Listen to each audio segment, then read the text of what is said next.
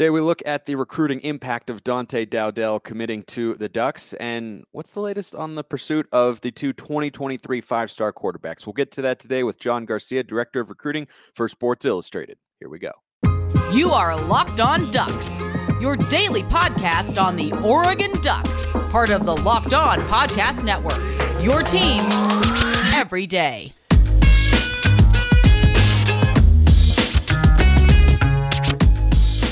Yes, it is that time once again for Locked On Ducks. I'm your host, Spencer McLaughlin, D1 play by play broadcaster and lifelong Oregon Ducks fan. Thank you for making this your first listen or your first view if you're watching on YouTube every day. Part of the Locked On Podcast Network, your number one source to stay up to date with the Ducks every weekday. I'm joined once again by John Garcia Jr., the Director of Recruiting for Sports Illustrated. Let's just hop right into it, shall we? Because most of you uh, probably know this guy by now, and we always appreciate his insight. That's why we bring him back.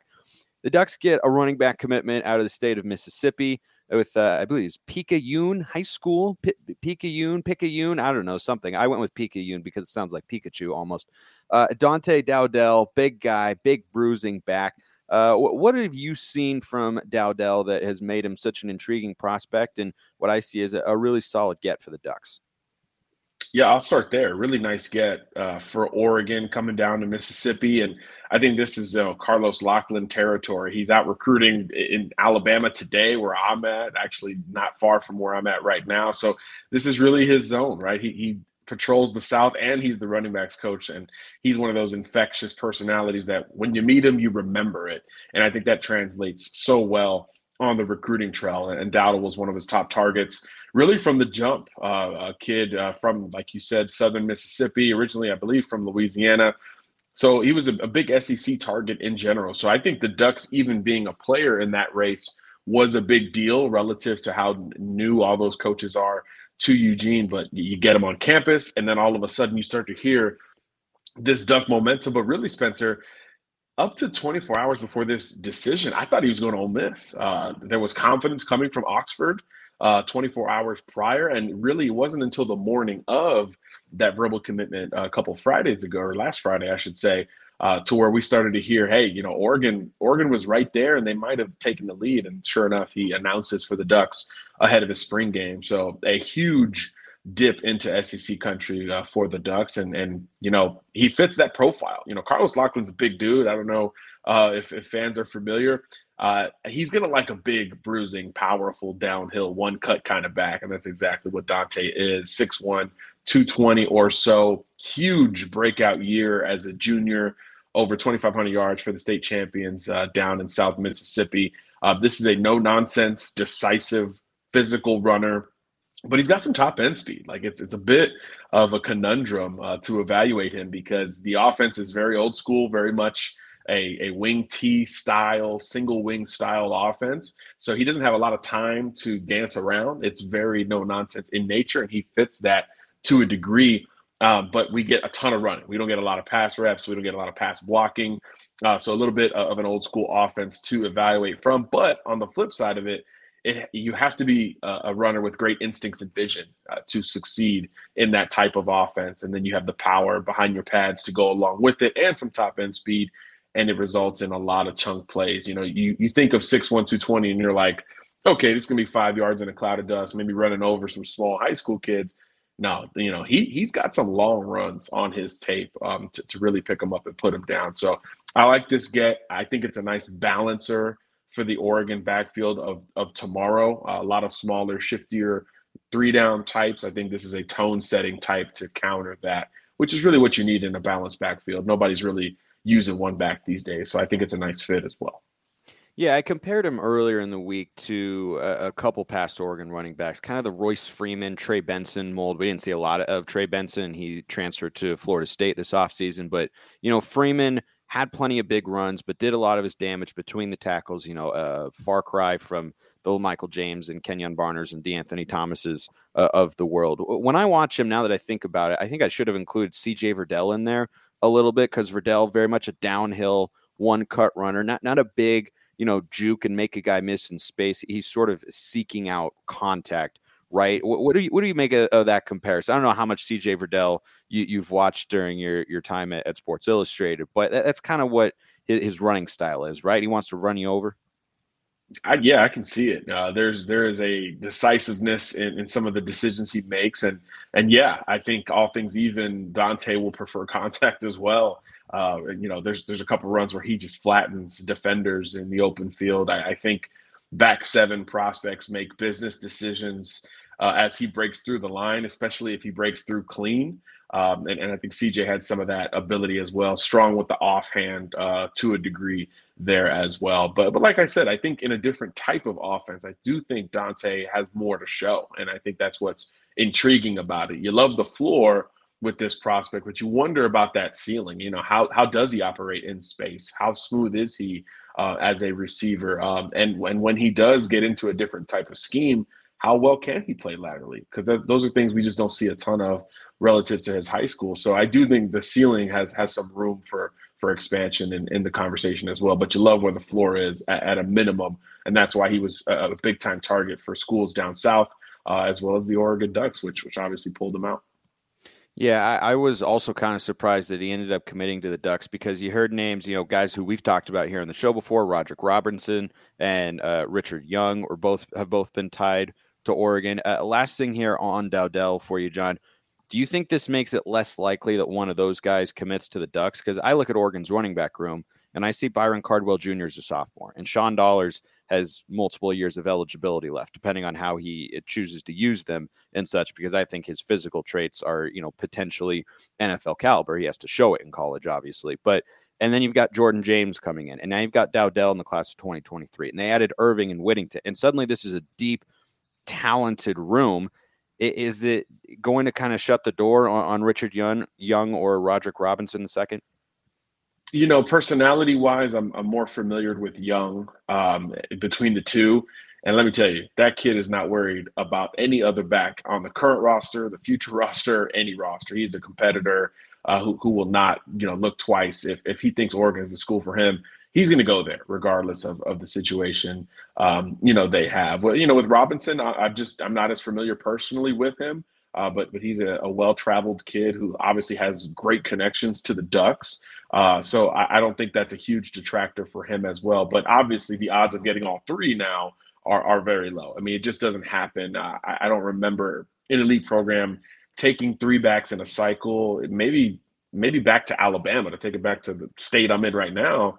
You know, they took Derrick Henry, Alvin Kamara, and Altee Tenpenny uh, in the same cycle, uh, but obviously Kamara transferred soon after that. So it's just not something you see uh, with elite schools and or elite backs all in the same class uh, in this day and age. So usually two is the number. Uh, so I don't think Oregon will, will end up with both Young and Robinson, but I do think they're still in play for for one of the two uh, as time goes on.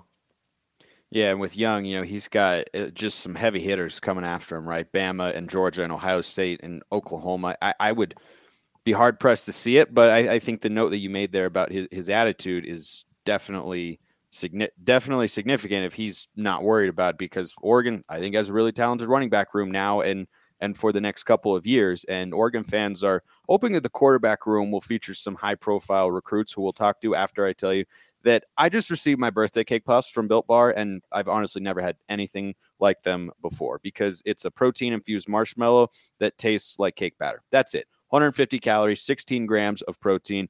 This is what it's like to eat a birthday cake puff from Built. Go to built.com, use promo code LOCK15, get 15% off your order. That's promo code LOCK15 for 15% off at built.com for one of the best products Built Bar has made. Go get your birthday cake puffs now. All right, let's switch to the quarterbacks, John. Uh, Jaden Rashada has, you know, had had the attention of Oregon fans for for quite a while now, and understandably so. After Nico went to Tennessee, after it looked like he was going to the Ducks, the attention shifted to okay, who's the next quarterback that that Oregon's going after? And Rashada has been at the top of a lot of names, or at the top of a lot of lists and, and priorities for fans and for the staff as well. And there was a whole situation where he was visiting for the spring game but then he went to Ole Miss instead. But now is visiting, and then Ole Miss got a quarterback commit in the class of uh, 2023. So where are the Ducks at with Rashada? Because they, they have a, a visit scheduled, correct? He just took it. Uh, he might still be on it as of this recording, uh, and that was really good news for the Ducks. Uh, obviously, uh, you want an official visit, and look, they're probably going to get one because he's only taken that, that one to Ole Miss that you mentioned. Um, but you, you want to get as many visits as you can because I believe it had been a few months uh, since Rashada had had made it up to Eugene. I think he only visited once or twice with this new administration altogether. So obviously, you need to change that in order to stay in the hunt uh, for Jaden Rashada. And and look, we thought it was going to be a one day visit, you know, like a Saturday visit. And then there was a Camp Sunday that he was on the roster for up in Oakland, California. He didn't show up. So naturally we started digging like, hey, what's the deal? Is is he just, you know, not competing or is he still on that Oregon visit? Turns out he was still on the Oregon visit. So certainly good news for Duck fans. Uh, bad news for us who wanted to see him, you know, perform again.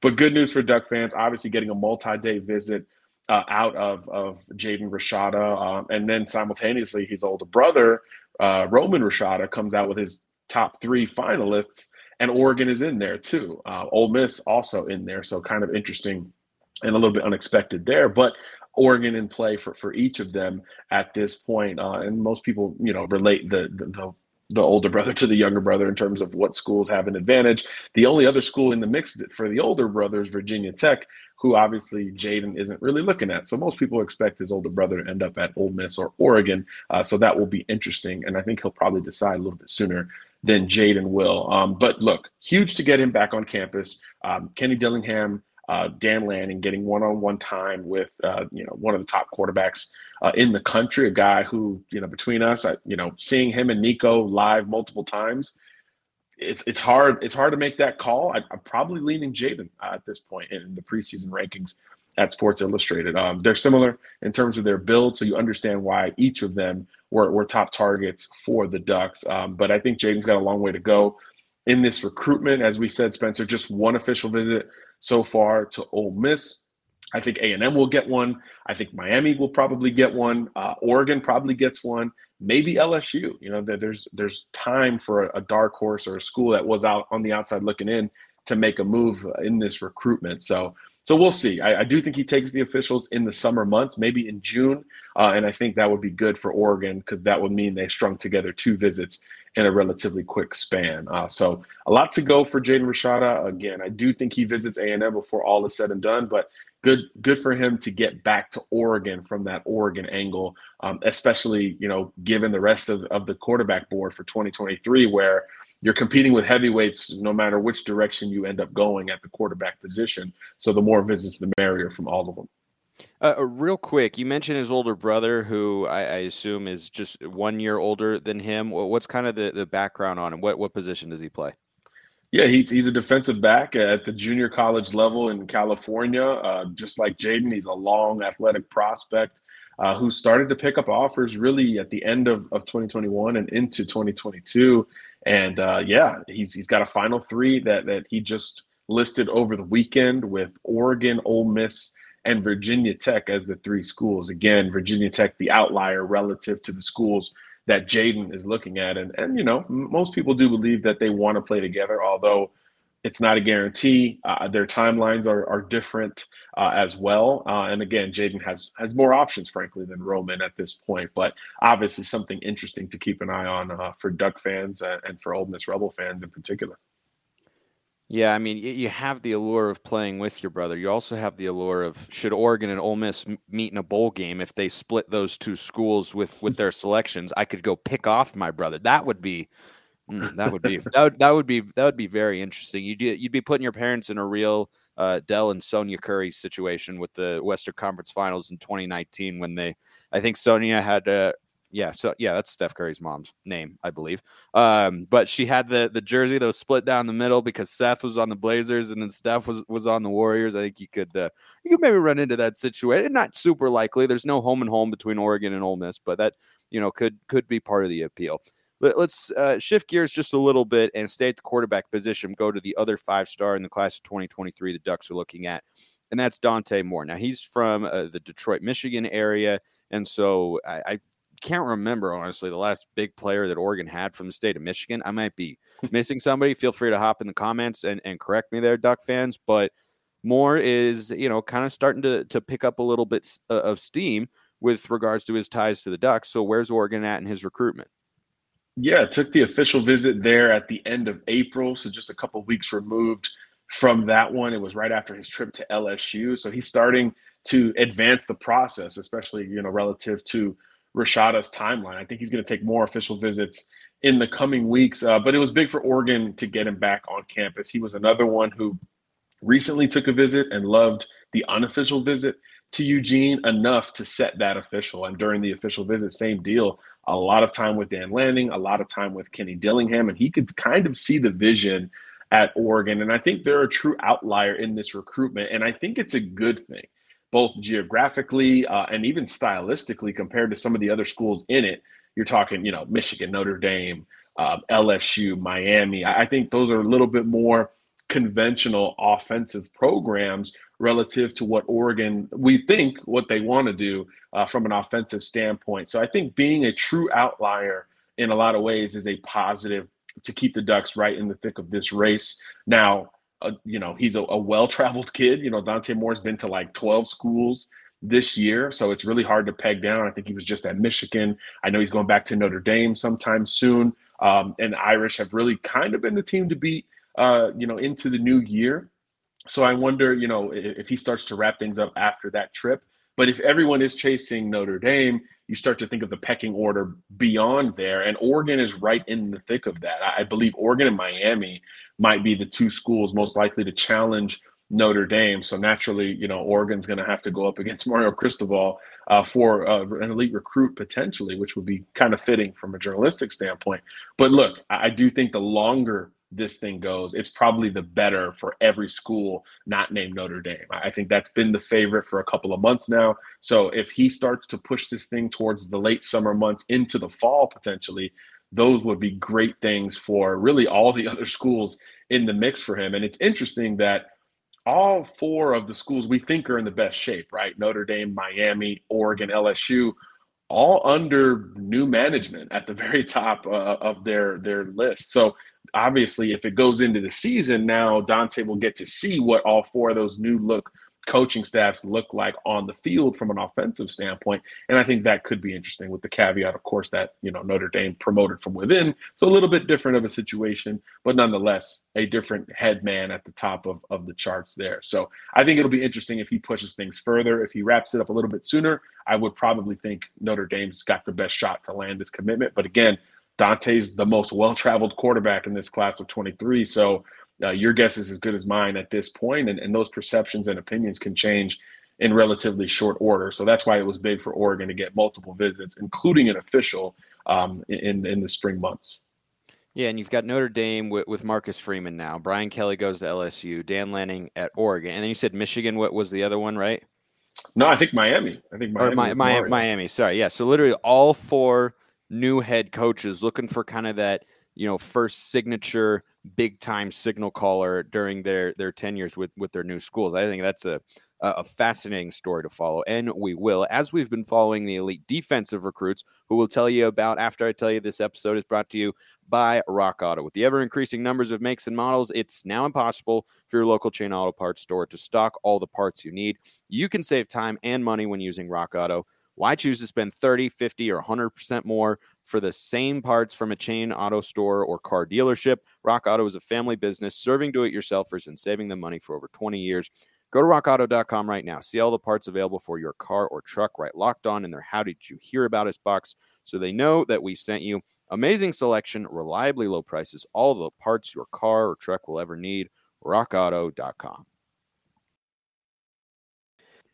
All right, let's move to the defensive side of the ball when it comes to Oregon's 2023 recruiting pursuits. Jayden Wayne, David Hicks, both five star defensive linemen. Wayne listed as an edge player, Hicks a little bit more uh, of an interior guy, but both, you know, have the potential to come in and be, I don't want to say an exact Kayvon Thibodeaux type, but in that same mold of you plug and play as true freshmen on the defensive line and they're going to make an impact right away. And Thibodeaux, you know, kind of worked his way into it a little bit slowly, but by the end of that freshman and Rose Bowl championship season, he was the best defensive player on the field, and he was wreaking havoc against Utah in the Pac 12 championship game, again against uh, Wisconsin in the Rose Bowl.